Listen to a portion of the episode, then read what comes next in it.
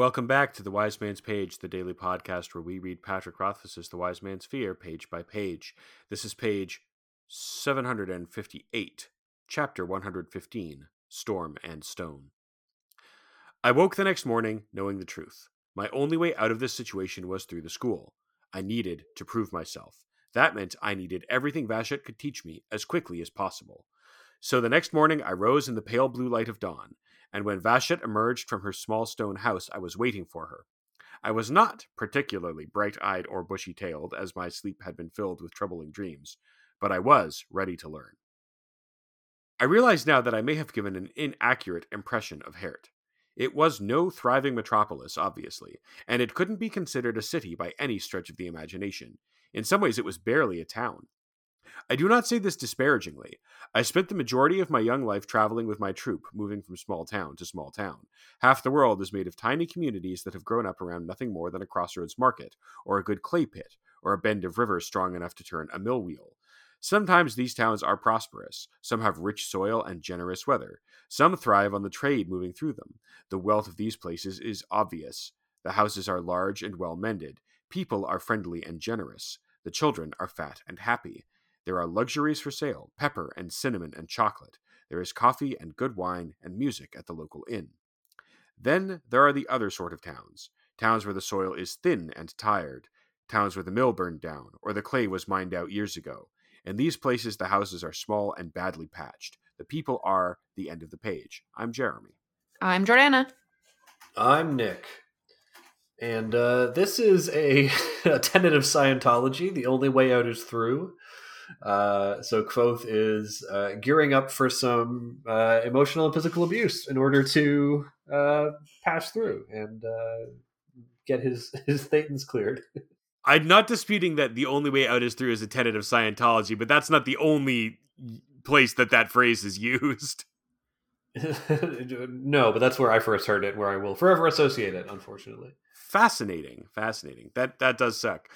Do we think that he's right? Like, do we think that he says, I need to learn everything Vasha could teach me as quickly as possible? Do we think that that's true? I don't think it has to be as quickly as possible. I do think that he has to like put in the effort and focus and and learn these things. I do believe that the only way out is through, but it doesn't have to be right away. Yeah, that's kind of what I'm getting at. I think it is because he has other things, right? He has other responsibilities. He has to get back to the university. He wants I mean, to... don't we all? like Yeah, well no, no, he has to get back to the university. He has to square things with the mayor. Like, yeah, he, yeah, you're right, Nick. He, he has like, other this, places to go and other things to be. Yeah, he is on a timeline. I think you're right. I think yeah, you're right. I don't think it's a hard timeline, but he can't just disappear. He can't just yeah. like cloister himself and learn the ways of the Adem over a lifetime. He has yes. to do it quickly. I think you're okay, right. Okay. Well, he I has... didn't. I, I mean, I I didn't think like a lifetime. I was thinking like he could he could. It doesn't have to be like he doesn't have to rush. You know, like he should do it and he should do it now. He shouldn't wait before he does it. But I also think that like it sounds like he's going to rush it, and I feel like that's not a good way to learn something. Yeah, that's kind of what I'm getting at. I think I am I am falling on the fence here. Uh, no, Jeremy, by the, by the that is my razor sharp spikes of the of the pickets. It is yeah, not think, a pointy fence. Okay, you have to get over well, the pointy fence idea. I can't get over it because I'm stuck on it. But yeah, what I'm saying is like I think that you're right that this is not a thing that he should rush and that he might as in anything you know more haste and less speed you you actually aren't maybe going to learn everything you need to learn in the way you need to learn it if you're rushing through it.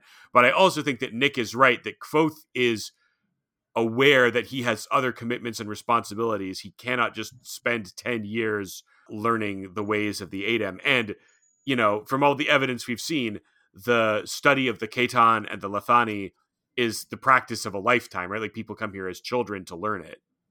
So uh, he is by kind of of necessity, he doesn't have that kind of time. I guess we're going to find out if his uh, precocious intelligence and his his eagerness to learn is going to pay off.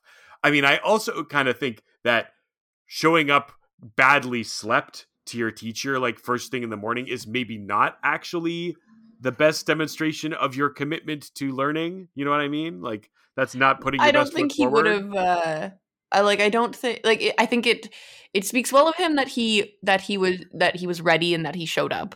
I don't think he would have been able to mitigate that he was badly slept even if he had slept more because either way it would have been a rough sleep kind of thing. Does that make sense? Like on a night you can't sleep, like lying there and trying to sleep isn't going to help you. You might as well get up and do something. Well, his sleep was filled with troubling dreams, but he did sleep. Yeah, and actually, the the um, prevailing science has it that even if you can't sleep, lying down and closing your eyes has beneficial effects, and it's better to do that than it is to stay up all night. Oh, okay. Uh, I think that this puts to bed kind of the the reason that Tempi is is here um, from the macro lens at any rate. Because if Tempi did not exist in this book, Kvothe could just leave, and we would probably, as readers, be asking ourselves, maybe he should just leave. Because if he does manage to escape in the middle of the night, uh, there's no, you know, he can just disappear into the world. There's no stakes. There's no consequence there. But with Oh. Tempi, uh, we know that Tempi will be as good as excommunicated if Kvothe does disappear. So Do you think Yeah. so? I think they would hunt him down and kill him. I think they would do their best. I think they would try. Uh, I think that you know, and that would put an interesting cast on the rest of the story, knowing that there's potentially Adem mercenaries hunting for him.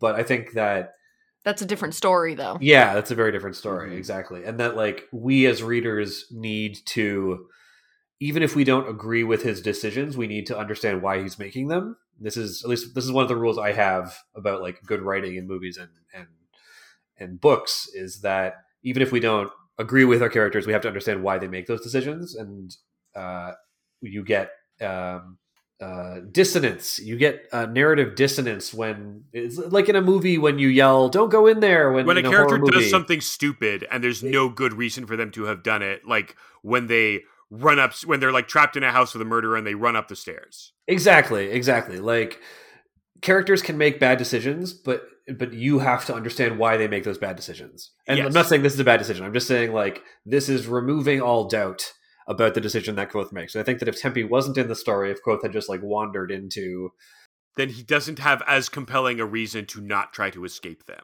precisely. I I do think, and I can't remember if this is made textually explicit, but my impression has always been that even if he did run away, even if he just like kind of abandoned Tempi, that he is pretty sure that they would just hunt him down and kill him, and they wouldn't have much trouble doing it. Because like he's also like in the middle of nowhere, right? Like he doesn't know where he would go.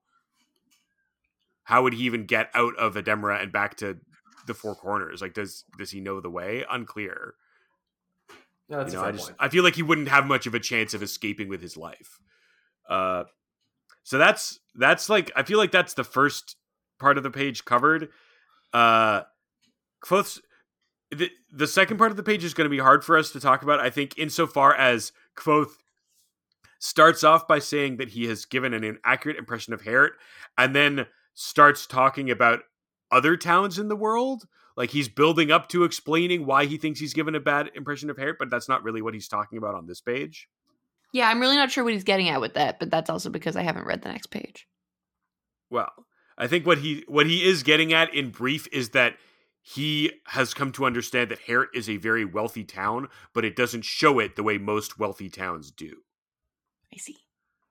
Yeah, that makes sense because they're more community oriented and sherry rather than like just making their houses big. Yeah, and like, uh, well, this is really for tomorrow's page, so I don't want to get into it too much. But he, once he's had a chance to kind of look around and get to know the town a bit, he he points to like signs of wealth, but they aren't flashy in or or obvious in the same way that uh, they are in the Commonwealth. Which I would suggest is probably by design. Mm. Well, I think that's that's a conversation we can have on tomorrow's page. Is like, what is the the logic there? Is there anything else we want to talk about on this one? I am out of things. Well then, uh, let's talk. Let's uh, get into the nitty gritty of it on tomorrow's page.